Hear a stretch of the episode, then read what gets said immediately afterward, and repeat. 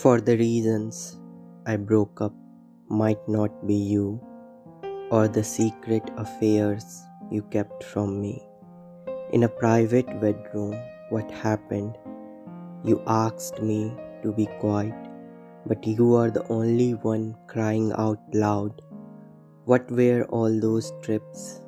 Kutuf, Chandni, and metro walks, and I'm still numb.